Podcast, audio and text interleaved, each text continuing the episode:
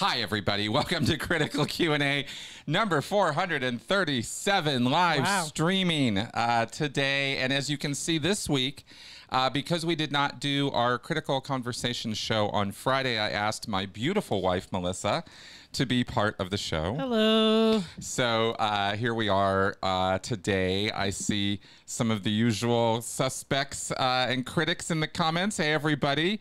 So happy you are joining us. Uh, hey, Pete. See you over here from Discord. Um, awesome. Uh, by the way, if you guys don't know, there is a uh, SPTV Discord uh, run by Michelle Carpenter that is kind of fun and very chill and a nice place to hang out and talk about things. Uh, if you guys haven't checked that out, uh, you should get an invitation. Uh, Discord's an interesting place. Uh, it's not any different or uh, any harsher or nicer than any other social media platform. It's it's what you make it. Um, but the but it's an interesting place to to interact and create all these threads and do all this stuff. Excuse me. I uh, I'm not going to create my own Discord. I don't have time for that. On top of everything else I'm doing, but it is fun to um, to, to get into uh, other people's discords and mess around. Um, after 400 plus episodes, I have absolutely run out of interesting questions to ask. I will have to have a think. I love Food Kitchen. I understand. I understand. Uh, yes, we did have a uh, fun time on Friday. What happened was there was a uh, hub. The Secular Hub here in Denver has a yearly uh, volunteer appreciation dinner, and we were invited to that. And I didn't want to blow that off uh, because I love the hub and I like volunteering there, and I do, you know, uh, talks and stuff like that there. And um, I don't know, you know, maybe I'm uh, thinking about a future where maybe I, you know, look at going on, going for the board again or something. I, I want to be part of that group more. I, I feel now not so discordant towards groups. uh, and being part of them, and maybe I'm kind of looking to reach out again and be part of something. I was on the board for two years of directors of the hub, and it was um, it was an interesting, very very educational experience to do that, and um, and maybe I'll get into that again. Now let's set up our Q&A box. Uh, let's get the questions going because I realized I forgot to do that. Start a Q&A and I will put a comment up on here that will be posted. Please put your questions below this comment. Come on now. There we go. All right. Um, if I can. I, there we go. Start Q and A. All right. Good. So now I am not going to be seeing most of the comments in this box here as we go, because I'm going to be looking at them uh, on the Q and A here. Yes. I think that's how that works. Yeah. Okay. So if you have any questions for me or Melissa or us, um, put them in this uh, Little box. in the, in the little box there. Yeah, I think that's I think that's how that works. I'm not seeing. Oh, let's switch over to. That's why I'm not seeing. Let's switch over to the host and chat box screen. That's what it was confusing me. Uh, it'll switch over in a second on the screen there. Live streaming. You know, you try to remember all these things. Teal Swan, am I a cult leader? Wow. I I would be amazed if Teal Swan was watching my show right now. Um, but and just boldly calling herself Teal Swan. exactly. Coming onto my channel, that would be amazing. I'm going to assume that's a sock account of somebody. But yeah, Teal Swan does run a cult. Yeah, that's there's not a lot of question about that. The documentaries uh, about her, and if you just go to her channel and watch her content uh, and learn about um, the inner circle and the, the people that you know she keeps around her and how she treats them and what she advises people to do is um, is kind of classically internet guru kind of stuff. Uh, so yeah. I mean, I haven't covered Teal in a few years now. I did an interview with somebody who was actually part of Teal's group and was working for years trying to, you know, apply her principles and concepts and be close to her and get up on her and that kind of thing. And uh, in other words, because she does all this personal work with people, and I think they call it shadow work or something, if I remember right. And that's some psych that's a that's i guess there's a valid psychological practice of that but what she's doing with it as usual with these with these kind of off kilter you know internet guru types is they you know they they they you know how it is anyway so that's who teal swan is um okay great. Okay so some questions are coming in. Let's and make sure yeah there we go. Okay good. So let's go ahead and just start taking them. Did we have um oh no i had something else to, to, to show you guys as well uh, for our uh, since again since we missed friday. Yes. Oh yeah. there it is. Our uh benson There cam he is. our snuggles not struggles cam He's so cute. yeah, you thought you were gonna miss out this week, but I uh, we got him on there, and uh, there he He's in is. his little sweater. yes, his little turtleneck. Because it's been so darn cold. Yes, yeah, we went out for a walk this morning, and uh, he's uh, anyway. So this is our little bundle of furry joy. This is Benson.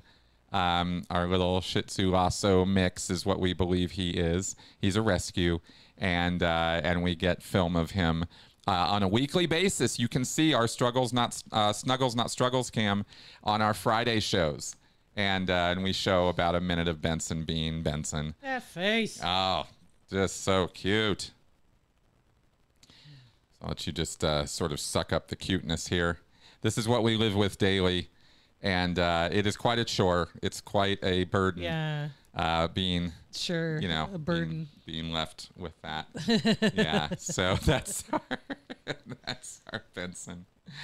All right. Um, let's go ahead and start getting into your questions. This being a Q and A show, and I think uh, folks having having arrived here now. Um, I don't even know where we're at in terms of um, viewers and all that. Where do we where do we stand here right now? Okay, cool. All right, let's go to this screen and then that. All right, here we go. Xion asks, have you been to Glenwood Hot Springs? It's off of I-70, about three hours west of Denver. You can take a train there and back too. Um, I did not know there was a train Yes. that went there. I did. Oh, you did? Yeah. Wow. Uh, along I-70 or something? or- Yeah. I I don't know, like exactly the route, but I knew there was a train. I've always driven down there, but Oh, yeah, wow. yeah. Cool. I keep Well- trying to get him to go. Haven't gone. no. Haven't gone. Now I'm gonna be. Um, I'm. I'm gonna. I'm gonna say that when I first read this question in my mind, what I thought I was reading was Gilman Hot Springs, which is near where the in- base is. Oh. and um, and the the gold base right in California. And I thought three hours that seems awful short amount of time. Is it a bullet train? And then I was like, we don't have one of those. But then I then I was like, no no no, Glenwood Hot Springs. Okay, so anyway, no, I have not been there yet. Um, and uh, maybe we'll go. Yeah, we should. We should. Okay. Well, apparently we should. Um, all right. Vernon asks. Uh, oh, let me throw these on the screen. I forgot. I can put these up on the screen here too. Let's make sure that's going up there. Um, do Scientology orgs follow child labor laws, or are there children under 16 working as staff members? Generally speaking, Scientology organizations do not pay a lot of attention to child labor laws, nor are they Or any labor required. Yeah, exactly.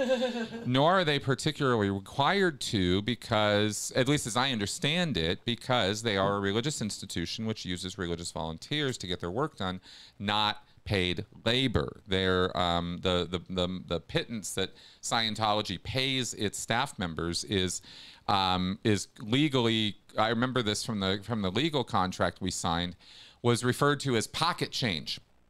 And it's not you're not obligated as a Scientology staff member to receive pay, uh, benefits, any. The, the church is not obligated in any way toward you, except to give you free services in exchange for the time that you're putting in as a staff member.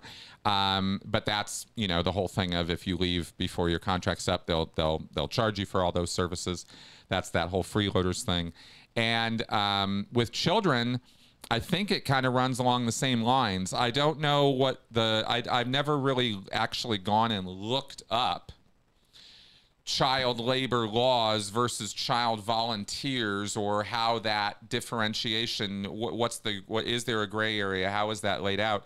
Legally speaking can children come and volunteer at a church picnic or something uh, or at a church function of some kind any kind of church? Can they they clearly do. We see children all the time doing things for churches, uh, whether it's administrative stuff, folding marketing materials, or sending off letters, or doing simple, simple work, right? We see this all the time. Um, so, can Scientology use children for that kind of thing? You bet they do all the time. And would that fall under child labor laws? I don't think so. I think there's a certain point in terms of hours or commitment or a number mm. of hours per week that a that a, that a that a person can put in. But I'm guessing about that. So if any of y'all happen to know anything about that, you can throw that out there. Um, but that's um, what I can say about that is that I don't think they're violating any law as such. I, am using all my air quotes here. Um, and that's how they get away with it. so yeah, the answer to the question is: Do they follow child labor laws? I mean, I guess uh, in that they're uh, you know, but are there children under 16 working as staff members? Yes, yes, there are, and the Sea Org too. Yeah, absolutely. And and we find this kind of thing minimizing. We find it lessening over time, as there has been so much work done by uh, you know, former Scientologists, second gen mm-hmm. people pushing back on this kind of thing and making this, you know, out there, making noise about this in the public. And so the church hates it when when that happens. They hate being exposed for their crap. And OSA clamps down on that kind of thing. I've seen them do it. So, um, you know, so are they doing it as much now as they used to? Probably not. And I think we can safely say no. Okay, so that's my answer there. Exion, if you made stuff up about things in your past lives in session, wouldn't that tell you that the e-meter doesn't work very well as a lie detector? Oh boy, there's a few things to unpack in that question. Let me um, let me unpack them. Uh, first off, um, oh now make sure guys that you're getting your questions into the comment box too, because I'm seeing some questions in the comment stream that are not uh, necessarily showing up in the um, yeah in the comment box. So make sure you get them under that Q and A question, or they won't appear on my little box here. Um, okay.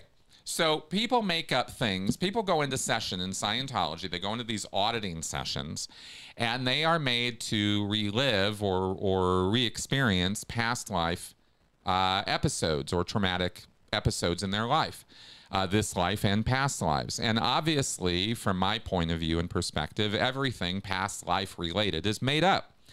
Just making shit up, right? Uh, it's just imagination. Now, Hubbard accounts for this in early Dianetics materials that it's okay to make things up uh, because you're not really making things up, uh, he says. Huh uh, because uh, yes, imagination is wonderful and all that, but at the same time, the uh, number of experiences you have had in the past uh, over the billions and trillions of years that you have existed as a spiritual entity uh, encompass every kind of experience you could ever imagine having in this and any other dimension.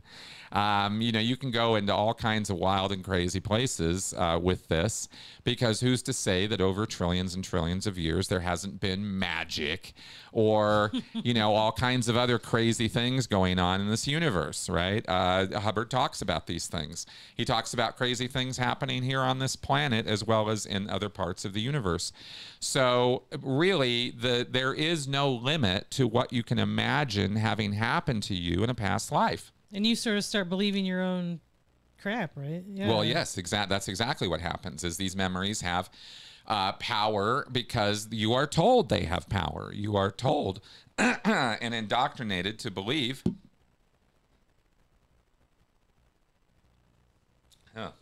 Excuse me. That um, all kinds of things, all kinds of crazy things have happened to you in the past. So who's to say something comes up in the session? It's not the place of the auditor. Hubbard makes it very, very clear in a number of places. It's not the place of the auditor to judge the pre-clear's experiences or tell them what is and isn't real necessarily, right? Now, when you get into certain kinds of sec checking, especially this lifetime secur- security checking, where you're, you know, being uh, investigated or something, they're going to take a very narrow view about what is and isn't real with your this lifetime stuff. But when it comes to past life stuff, anything goes. It's no holds barred, right? It's, it's anything goes.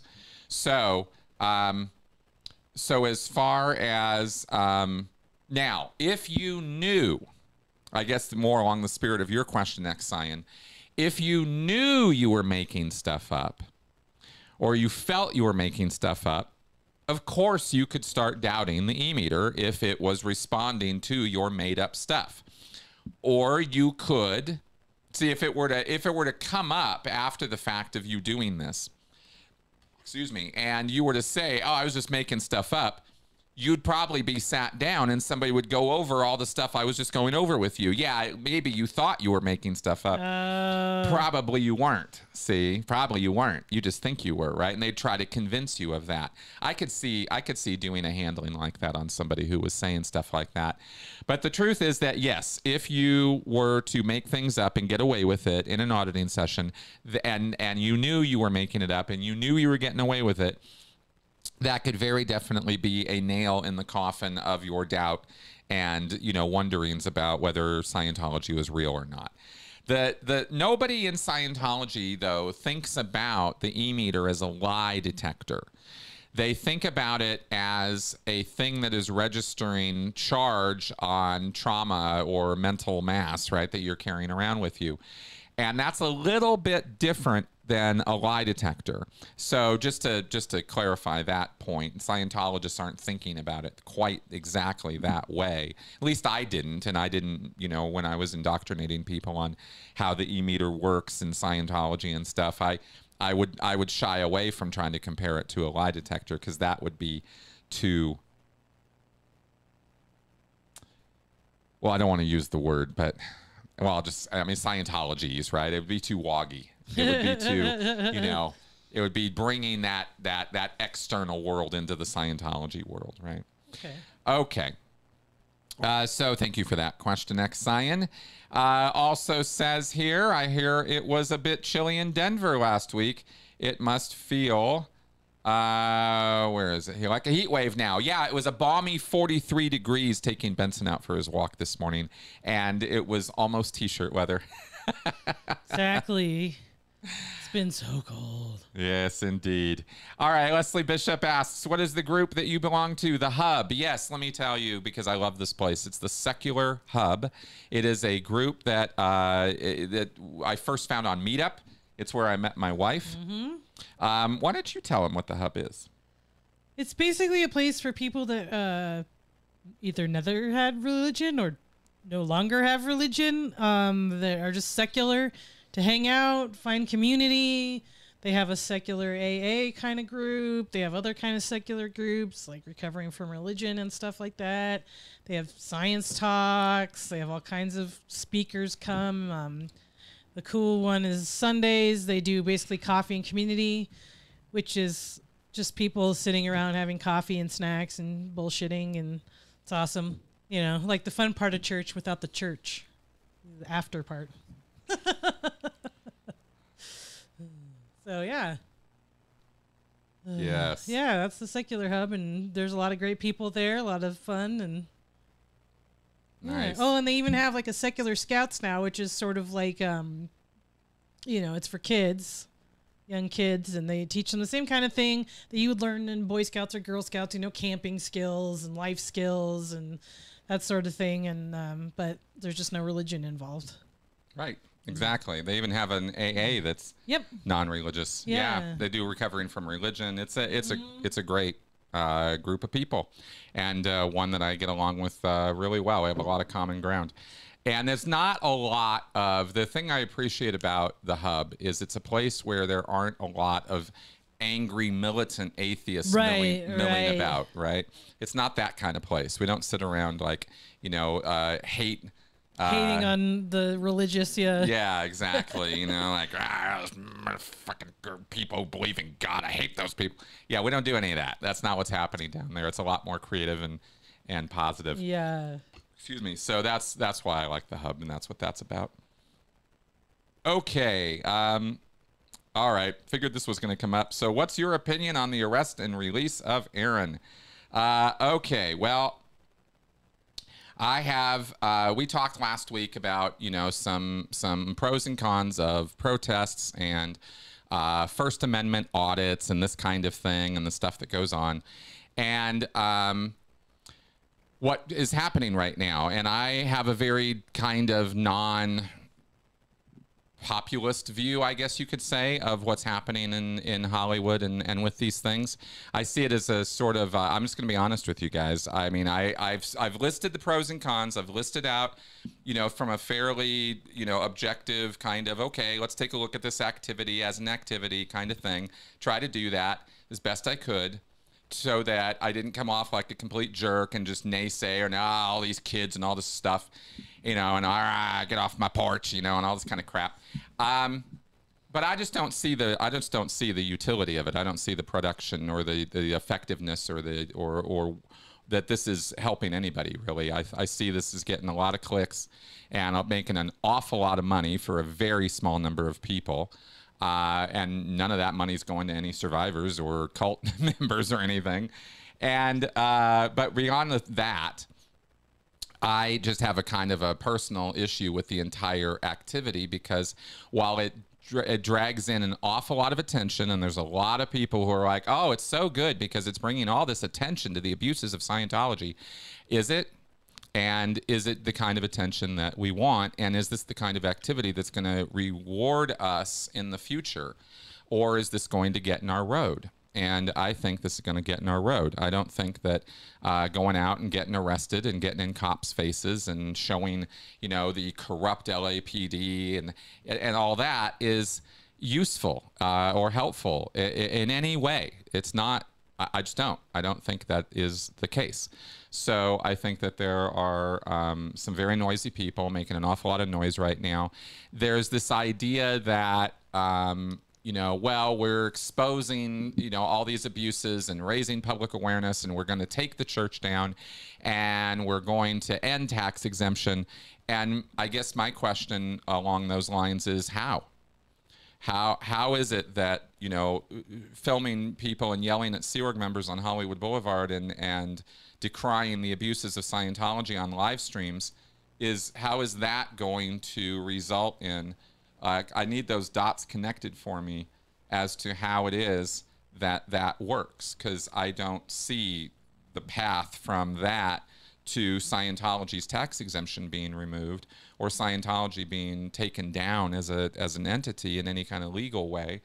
Uh, I don't see it, and so I'm confused how it is that that's supposed to be, um, you know, a result of all of this. I don't, I don't, I don't see that. So um, maybe somebody can explain the logic of that to me. Send me an email or something, but I don't get it. So, um, so as far as you know, the shenanigans of going out and getting arrested and all of that, I mean, yeah, great, you know, wonderful. I don't, I don't know what else to say about that. Okay, so we'll move on. All right. Exion asks, have you seen the movie Holy Hell? It's a true story about a cult uh, led by a mind controlling narcissist. Yes, it is. Uh, this is um, reminding myself here. This was Holy Hell about this uh, Jaime. Oh, that guy. Yeah, the Yeah. Buddha Field. Buddha Field. Yes, I have seen it. And yes, it is a very good documentary that actually breaks down exactly how one man can take a whole bunch of people. This is this was so similar to the kind of martial arts dojo cults that I've talked about, the acting class cults that I've talked about, where just one guy just just has this one weird trick mm-hmm. and he gets into people's heads and this guy per premeditatively did that. He went and figured out how to do it and did it and uh, made himself a living uh, by having these people these you know they, they, they became these kind of sycophantic you know do anything for him kind of people uh, believing that he was going to lead them to this sort of eternal spiritual bliss and happiness for their life uh, it was it's it was really quite sad, and it took years and years and years for a lot of these folks to wake up to the abuse that they were suffering from. Uh, so it's a good documentary. I definitely recommend watching it, and um, and I think that whole thing has been busted up now. It broke up pretty fast after the truth started coming out, and that was part of what was documented there too. So you see the whole arc of it, and that's that's pretty cool. So I'd I'd, I'd recommend that one. All right, X sign. We have a Melissa question here. Um, what's this one? Oh, you want me to read it? Yes, for Melissa, you. you got a new job. What did you do in your previous job, and what do you do now? What's your favorite things about both? Well, um, I start the new job tomorrow, so we'll see what my favorite thing will be about that. Um, but in my last job, I was working at a very large insurance company on their Medicare enrollment side. And I basically fixed mistakes all day long. I reviewed documents for mistakes, fixed those, or called members to fix those, or looked at reports to find mistakes and figure out why they happened and fix those. um, but it's I mean it's more complicated than that, but that's the basics of it. And uh, I was on the Medicare side, so I learned a lot about Medicare and and how that all works. Um, my favorite part was probably the working from home the last four years. That was beautiful. Um, I'm sorry that COVID had to happen, but the plus side was I got to work from home for four years straight. yeah, pretty much. This will be uh, first time we're going to be apart Yeah. all day in quite a while. so this new job is mostly in office. Um, once you're trained and business permitting, you can work from home a couple days a week, but still you're going into the office at least a few days a week. Um, and I don't want to say too much yet because I don't want to like jinx it or anything. But like, yeah, it's in in a different industry, and industry I've never worked in before. So we'll see how that goes. Um, yeah, and I'm, I'm excited. It's going to be a little bit more money. It's going to be so, it's going to be similar work. I think it's clerical. You know, reviewing like different changes that you have to update in the system, and and you know, reviewing incoming mail and stuff like that. So I think it's just going to be very similar clerical work. Awesome. cool, cool. And that's uh, that's what we're up to here. And let's see. Okay. Young Matador. Just going down these in order here, guys. Um, you guys have got some great. I see some great questions coming up here. Do you, uh, so? Young Matador asks, "Do you think the Ideal Orgs program has now overtaken the LRH birthday game for most orgs, or perhaps the DM birthday game is more the focus nowadays? So many pressures on orgs at the moment." Um, yeah, I'd, I'd, I wish I could speak more intelligently about, you know, the culture of Scientology at the org staff level these days. It's been 10 years now that I've been out of that environment. And so I don't know exactly how the spirit of the birthday game is versus the ideal org program and the rankings of those things. But they've really merged. I mean, according to a live stream we did about a year, year and a half ago, they've pretty much merged these concepts where you're not going to win the birthday game if you're not ideal and if you're not going ideal and this kind of thing. It's all about the ideal orgs. So there really has been this sort of flip within the Scientology world. And and and, and not to get into a whole big, huge, long explanation because we talked about this ad nauseum so many times in the past. But the birthday game is a game of expansion for Scientology organizations where they try to get their their numbers up, try to get more people in, books sold, all that kind of stuff. And they try to do more than all the other churches are doing. And and it's relative to their size um, as far as how they count the numbers, right? Because it's all graphed on graphs. But anyway, that that's the short very, very, very, very extremely short version of what the birthday game is. And the Ideal Org program is, of course, all about buying and renovating um, buildings for the churches so that they have uh, buildings to operate in. And these two things have kind of come together because this has been this ideal org thing has been 20 years now, and it's been Miscavige's big, huge thing to put and establish Scientology forever with these buildings. Uh, so if you're not with the ideal org program, then you're really not with Scientology and where it's going. And so the birthday game is supposed to reflect that kind of thing. So, um, so yeah, I think I think uh, I think from the spirit of your question, if I understand it right, young Matador, I think that the ideal org program has very much overtaken Scientology's Scientology staff and public's view of what's important, what their priority is, what it is they should be working on. The birthday game used to be everything. Everything was was always tuned to playing the birthday game. So if you were you were trying to get Scientologists to pay more money, be in the org more, be on mm-hmm. course more, go in session more. Like you were always able to suck them in to do more and be more part of the cult by playing the birthday game. And that was the big thing. Hell, I had people on course all night on Wednesday nights so that they could finish their courses before Thursday at 2 p.m so that we could have the statistic for the birthday game. That's the only reason. They literally come in and study all night long. Like four in the morning, five in the morning, I'm in there in the classroom supervising Wow. people who are supposed to be learning stuff. Right? The, why do that? Because of the birthday game. Do they do that kind of thing now? Probably not as much. It's mostly more about money and ideal orgs. So that's that's I, I'm thinking that's how it is right now. Um, okay, Exion. A lot of questions from Exion today. This is good. Um, if Thetans exist and they were to be in your living space with you, would you rather be able to see them or would you prefer they stay invisible to your eye? What do you think? If you could see spirits. I think I'd rather see them to know what they're up to, man. Like, are they? What are they doing? Why? When? Are, why are they watching me when I'm doing stuff they shouldn't be Exactly. watching me doing? Like, where are they? What are they doing? What are they thinking? Yeah. Exactly. I don't want them in my bedroom. I don't want them in the bathroom. So, I mean, who wants to see that anyway, right? Uh, so anyway, yeah, I uh, I would prefer to see them or be or per- perceive them in yes, some way Yes. Uh, if I could. But I want something substantial. I want something real. I don't want this like, oh, I can feel them in my space kind of thing, like- right? Physically see them Ah. in front of me. I used to do that crap all the time. Oh, I can feel, or or Uh-huh. or in your pets and animals, I can see the little Thetan in the cat's eyes, right? Oh, my little my little cat. Uh, my little cat Susan definitely has a Thetan connected with it. Absolutely, I can see it. You know, I used to hear this crap all the time in Scientology. Uh, okay, let's see here.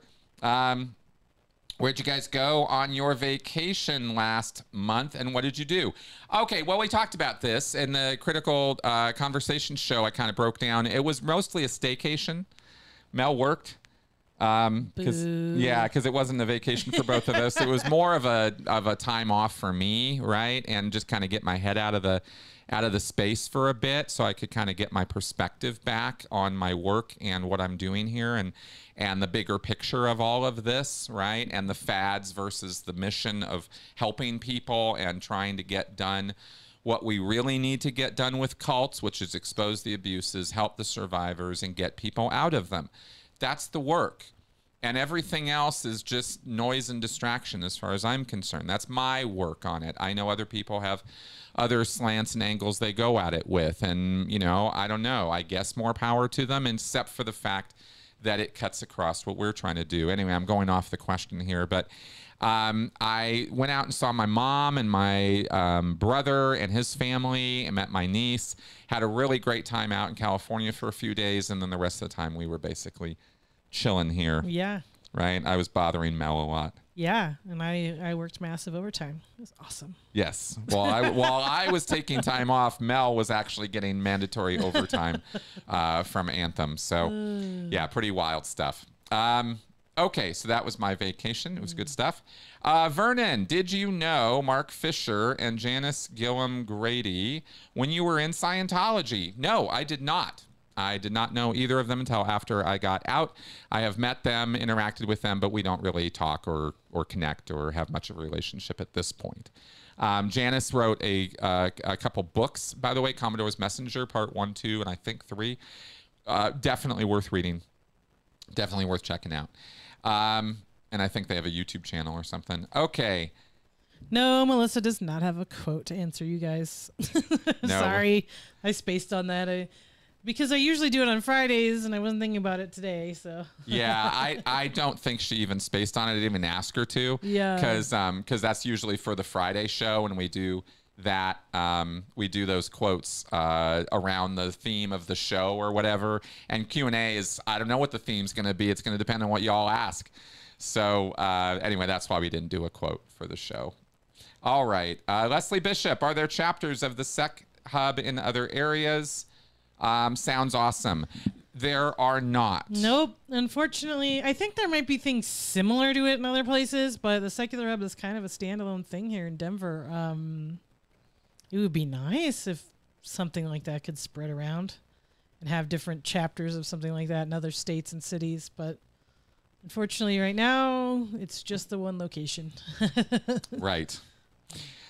Uh, and there are a couple other places in the world, in America, that are like the Secular Hub. They own their own building, they meet on secular principles, that kind of thing, right? It's sort of a non religious congregation, if you will. And um, I know there's one down in um, in uh, Arizona, Mesa or Phoenix. There's one. There's a. That's not a secular hub. It's a different thing. There's a tri-state secular group over in Kentucky I did a talk with one mm. time. So there are different groups around that are secular in nature. You can find atheist groups, secular groups, humanist groups, recovering from religion groups. Lots of these things are around, but there is only one secular hub. Okay, X Scion. I know talking about Scientology and high control groups is fun for you. Doesn't it seem like that's almost all you do? Don't get me wrong. I love hearing you speak about it. What else do you do for fun? Thank you for asking me because it's not all I do. And in fact, these vacations and this time off and that perspective I was talking about is all about getting separation from this stuff.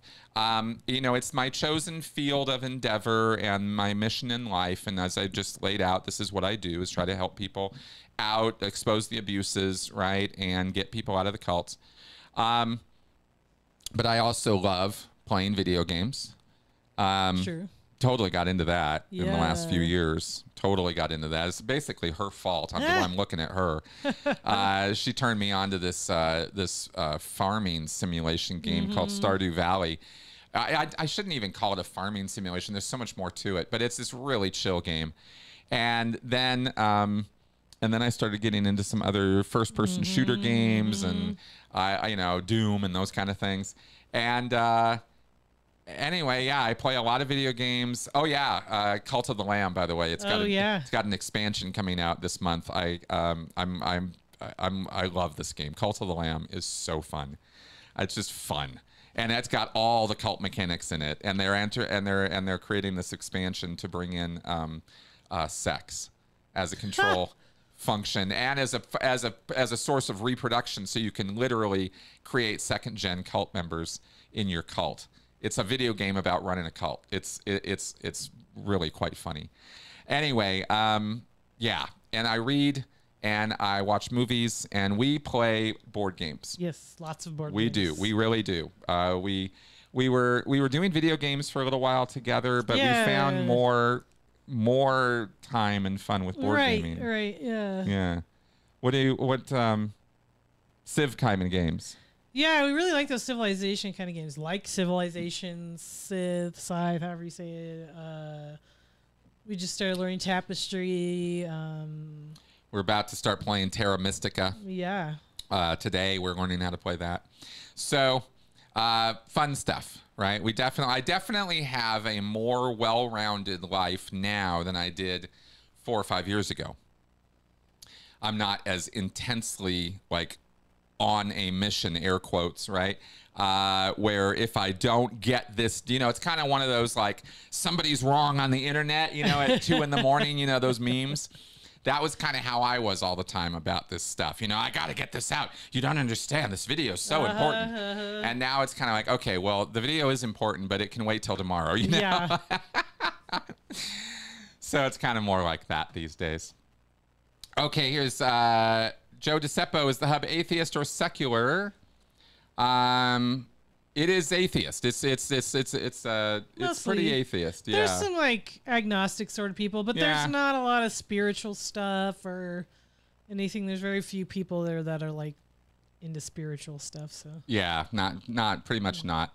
Uh, Michelle Carpenter, hey, I was uh, giving you a shout out earlier, Michelle, on your Discord server. Did you see the Shelley Miscavige 2017 voter registration that was shared on Discord Friday night? I did. I did see that. Um, interesting. It listed her address in Pre- Pre- Pretoria, something like that, in California, and um, that was about it. I don't know what to make of that other than it's interesting. Like, oh, yeah, that's an interesting dig up there. Um, I think Tony might make more out of that, or journalists might. I, I'm really not sure what to think about it. Um, but I saw it. Yeah, it's interesting. I mean, certainly, I don't know, proof of life. it's from 2017. So or voter fraud. yeah, or vote a few years ago.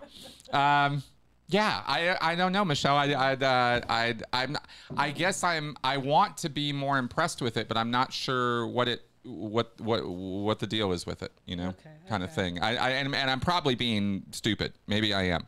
Maybe I'm missing something obvious with it. But thank you for asking me about that. Uh, Fabian and DL, could you say that a cult is institutionalized narcissism? Uh, yes, you could very easily say that, and I think I have said that uh, amongst many other things. That cults are, are all about narcissism, or you know, in what we might call intense levels of self-interest to the to a point where all perspective is lost.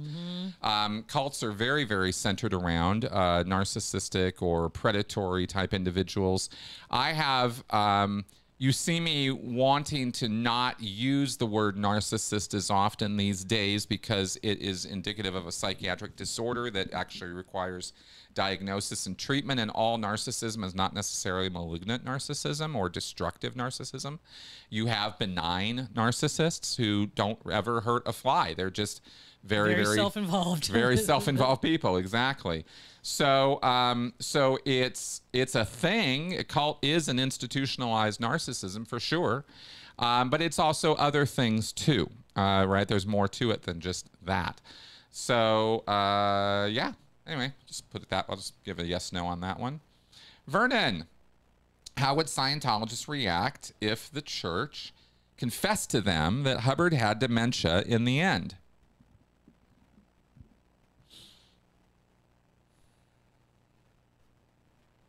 How would church, how would Scientologists react? They wouldn't like that. They wouldn't want to hear that. There would be a rejection of that. There would be a denial of that. Um, there would be anger towards that. I'm sitting here literally listing the five stages, right? It's gonna be it, it's gonna be all those things. Uh, some people will accept it right away. Go, oh, okay, yeah, that's sad, and they'll just okay, twist it. They'll be like, "Well, so right? before he had dementia, he did all these great things. So what does it matter?" That's sure. right. That's right. That's that's the thing is no matter how they react to it, they're going to have to encapsulate or enfold it into their belief set where even if he did suffer from some dementia, he was still, you know, this godlike figure blah blah blah blah blah, right? It, and they don't It was go the Thetans. yeah, well, exactly. And they don't go together very well, do they? Right? These two concepts don't go together very well. So you're going to see some really creaking of the mental, you know, faculties to try to make that make sense. And one of the things that's been so interesting to me over the years of doing this work is the uh, is the, the the the the sheer awe and wonder that I can have seeing the ways people manipulate their mind into a pretzel to make things like this make sense. They come up with ways of thinking mm-hmm. and and and logical, you know, reasoning that is so illogical it, it, it can't make any sense but it makes sense to them. Mm-hmm. And that is one of the most interesting i'm telling you it's just fascinating as a psychological study of cognitive dissonance to watch how people resolve that noise in their head that dissonance. And this would be you know an example of where that might happen. Um, but I think in the most part, you would get an awful lot of denial and rejection of that, uh, and there would be a pushback against uh, against the church for trying to push that line that Hubbard was suffering from dementia. There would be a there would be an awful lot of people who would not want to hear that or not want to think that that is true and would reject that idea out of hand. I think that would be the I think that would be the majority response you would get at a Scientologist. Not like I said, you'd have a you'd have a range of reactions, but I think that would be the biggest one. Joe DeCeppo, here's a great question. Um, do you think the drama within ex cult communities is an expression of untreated trauma? Yes, I do. I've already said that many times. I absolutely think that that is the case. I think that uh, the ex Scientology and ex cult communities, I, I this is this is a hill I will die on. This is a thing I a point of view I have that is that is not really movable. Um, the ex Scientology world, the ex cult world, any cult you want to talk about, religious or not, is a trauma based community. The thing that everybody has in common in that community is a shared experience of abuse and trauma. That's it. That's all we got together. We don't share ideology. We don't share um, re- religion necessarily as ex members. We don't necessarily share views about entertainment or popular culture war issues.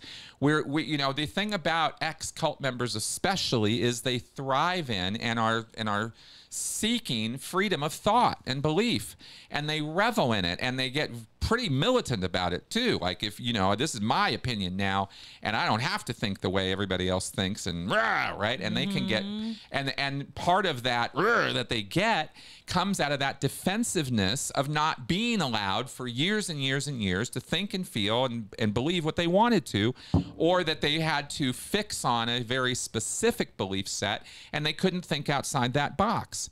And once you get out of a situation like that, you go, Whoa, I can think anything. And you do. And you start thinking all kinds of crazy, wild, wonderful things. You just experience and chew on and, and want to experience all kinds of stuff if you're a imaginative out there creative you know wanting to experience kind of person other people independent scientologists for example right will then take their belief set and then they'll just double and triple down on it after after they get out of the cult. And you see this happen. And so there's this in, in other words there's a wide variety of, of, of opinions and attitudes and ideas that people get after they're out of the cult, but they're still stuck with the cult habits and thought patterns and thinking, the, the way that the thinking happens there. You're still stuck with that until you undo it. And, and undoing cultic habits and patterns takes effort and time and work and dedication and even a, a, a kind of discipline to work at it. It's therapy, it's education, it's working on yourself, it's journaling, it's doing whatever you need to do to get that stuff out so it's not burdening you anymore. So it's not like running your life anymore. Some people don't even realize everything I just said is a thing. They think, oh, I got out. I'm not under L. Ron Hubbard anymore. I'm not reading L. Ron Hubbard every day anymore. So therefore, I'm free. And they're not.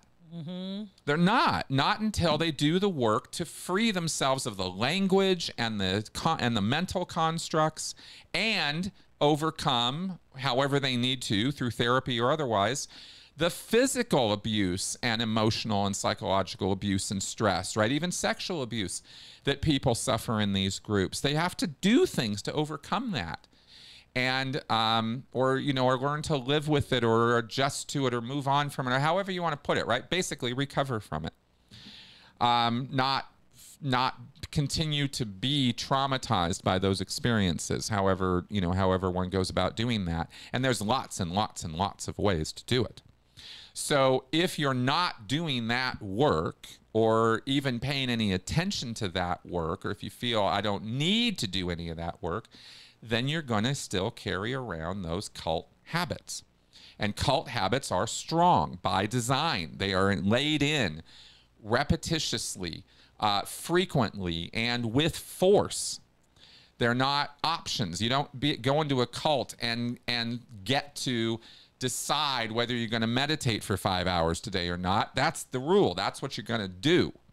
And you got to, you know, and, you, and, and when you're in that for days, months, years at a time, and you come out of that, it's going to stay with you, right? And so getting rid of that stuff is key to all of this. So I think I, I I'm absolutely positive that a lot of the drama, not all the drama, is based in this trauma, but I think an awful lot of it is. You know, it's trauma drama. Call it that. And uh, and I think there's an awful lot of that in ex cult communities. And I and I really my eyes really opened up to this. You know, we talk about how, you know, if you want to wake somebody up from a cult or you want to show somebody something about a cult and they're in it, you can't talk to them about their cult. You got to go show them stuff about other cults, other activities where they're not quite as connected, you know, intimately connected with it. It's the same thing with this. If you go over to other ex cult communities that you're not so familiar with or so part of, you'll see the same trauma drama going on over there too. XJWs, ex Mormons, ex uh, NXIVM people, ex whatever. They all do this.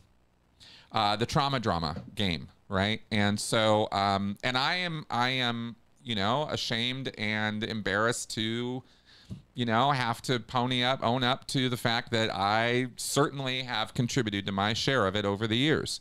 Uh, 100% out of my own bullshit and trauma, too. Absolutely. Own that shit 100% as much as I can um, because we all say and do really stupid stuff because of our emotional, you know, reactions in the moment. And, and there is nothing quite like ex cult emotional trauma. it's really something. Uh, and we can start looking at each other as enemies and that kind of thing, and and uh, attacking one another and all of that. And I I don't want to have anything to do with any of that. I really don't. So, um, so there's my answer to that question, Joe. Thanks for asking. Um, Fabian, Let's see what we're doing here. How we? How are? We? Oh wow! Yeah, we're I can't believe this hour goes so fast. Let me see if I can uh, whip out some more answers real fast here. What would be a good phrase to say to a current Scientology victim to put a seed of doubt in his or her mind? When was the last time you saw your family? Mm, that's a good one. Yeah. Talk to your mom recently. Do you have any friends outside of Scientology? Are you happy? Did you imagine that this is where you would be uh, 10 years ago? Was this the goal you had for your life? How uh, how many hours a week are you working, and are you in, actually enjoying it, or does it seem like a grind? Why do you think that is? There would be those would be some examples of questions you could ask to people that will be insightful, personal, direct to them, and get them thinking about their own circumstances in life. That's about as best as you can do with somebody on a one shot. You don't know them, you don't know anything about them that's my best uh, recommendation for questions you could throw at somebody. Um, okay, Fabian also asks Do you think the TR bull baiting is a good exercise to train yourself to deal with difficult people? Um, yes and no. It's a form of, it's an exercise of disassociation, the, the way the TRs are done in Scientology, the training routines. And um, so you have to do hours and hours and hours and hours of disassociation exercise called OTTR0 and TR0, which is just sitting there in a chair, saying and doing nothing. OTTR0 is with your eyes closed. TR0 is with your eyes open. Okay. Bull bait is the third part where you then start getting shit talked, where you're sitting there Oh. And you're trying to look at this person and confront them and they're going to start shit talking you and teasing you and embarrassing you and saying embarrassing stuff to you and stuff like that. And they can say and do anything. Wow. And I mean anything. Jesus. Cross any boundaries, cross say any words, offensive or not. No one in bullbait cares. Now, could that be something that is useful and helpful to somebody? Yes, it could be. uh, it could be a very interesting exercise for people in short bursts and done in a respectful fashion. Uh, done in a way, in other words, where everybody's on the same page and you're not offensively violating their boundaries and diving into their personal space okay, that when they don't want you to, right? There'd have to be agreements and informed consent and that kind of thing. Um, but um, yeah, it absolutely could be an interesting and useful exercise for people to be able to, you know, kind of deal with uh, nonsense being thrown in their face. But I think there are far, far, far better ways of getting that end result without having to do this confrontational, offensive drilling in order to kind of deal with um, people in your face. I think there's other ways of going about that that are not, um, mm-hmm, you know, mm-hmm. don't have to don't have to be this, you know, don't have to do it that way. Um, yeah, just throwing that out there. Okay. Um, Miss Tara Green. Does everyone deserve compassion? What about Vladimir Putin or Miscavige?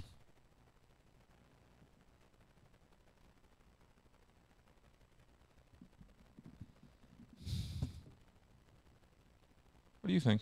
Mm, I don't know. I'm having trouble because it's like I want to. On the one hand, I want to be like, sure, everybody has trauma and can turn out to be whatever, and then the other part of me is like, yeah, but uh, some people are really awful.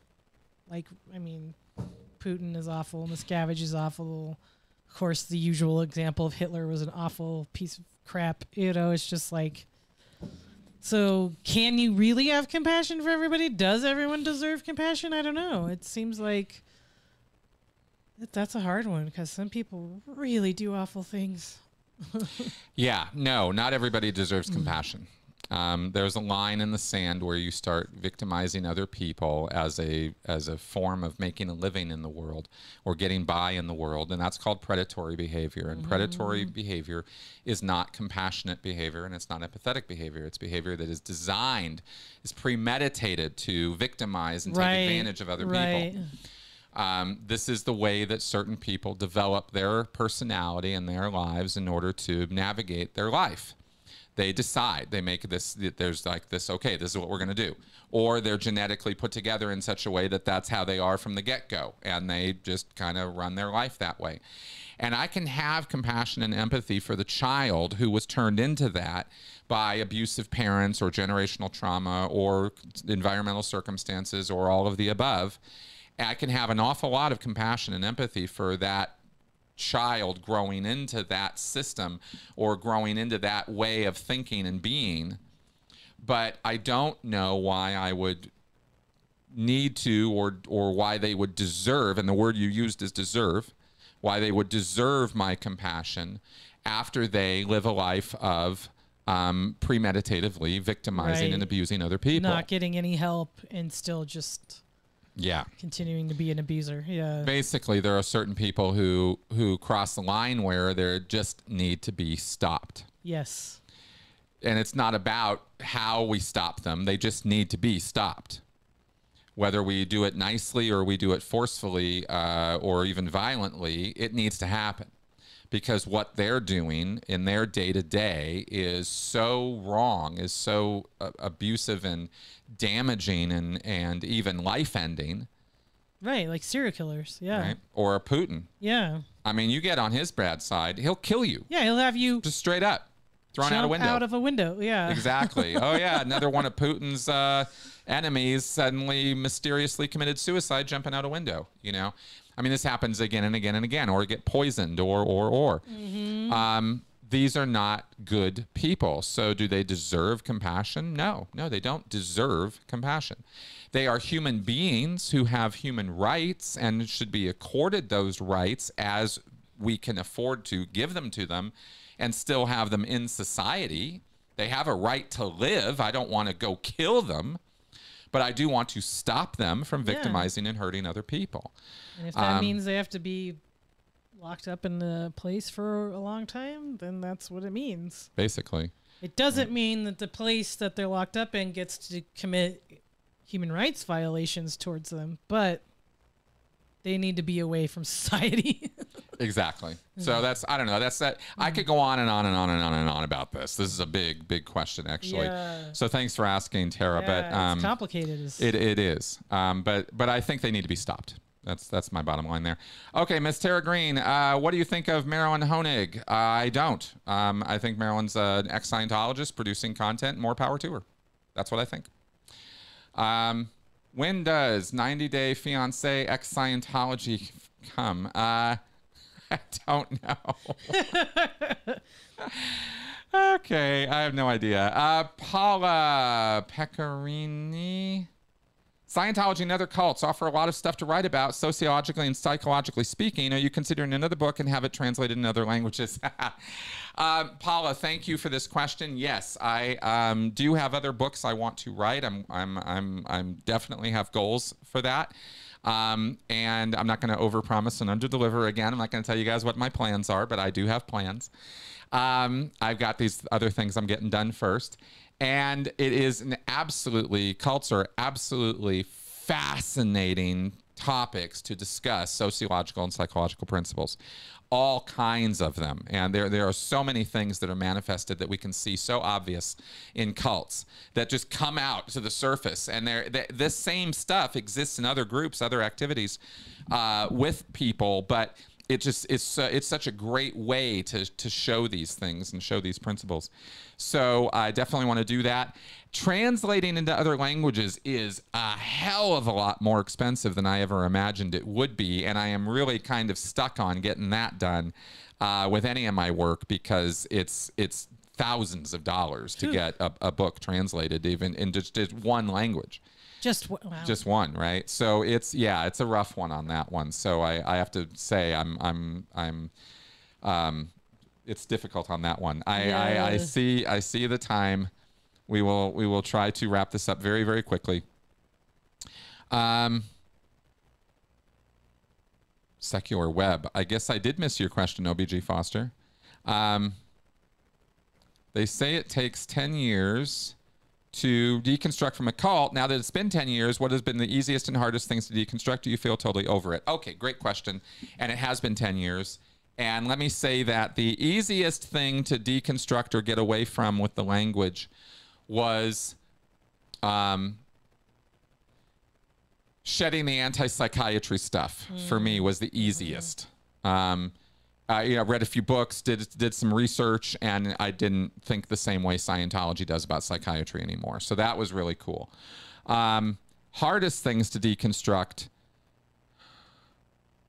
emotional stuff, which is why I harp on it all the time because it's so meaningful to me because it meant so much to me taking all that stuff apart for Scientology. That's why I go on and on about it, and why I talk about emotional needs all the time. That's why I'm so hung up on that is because I think it's such a powerful core element of who and what we are as human beings.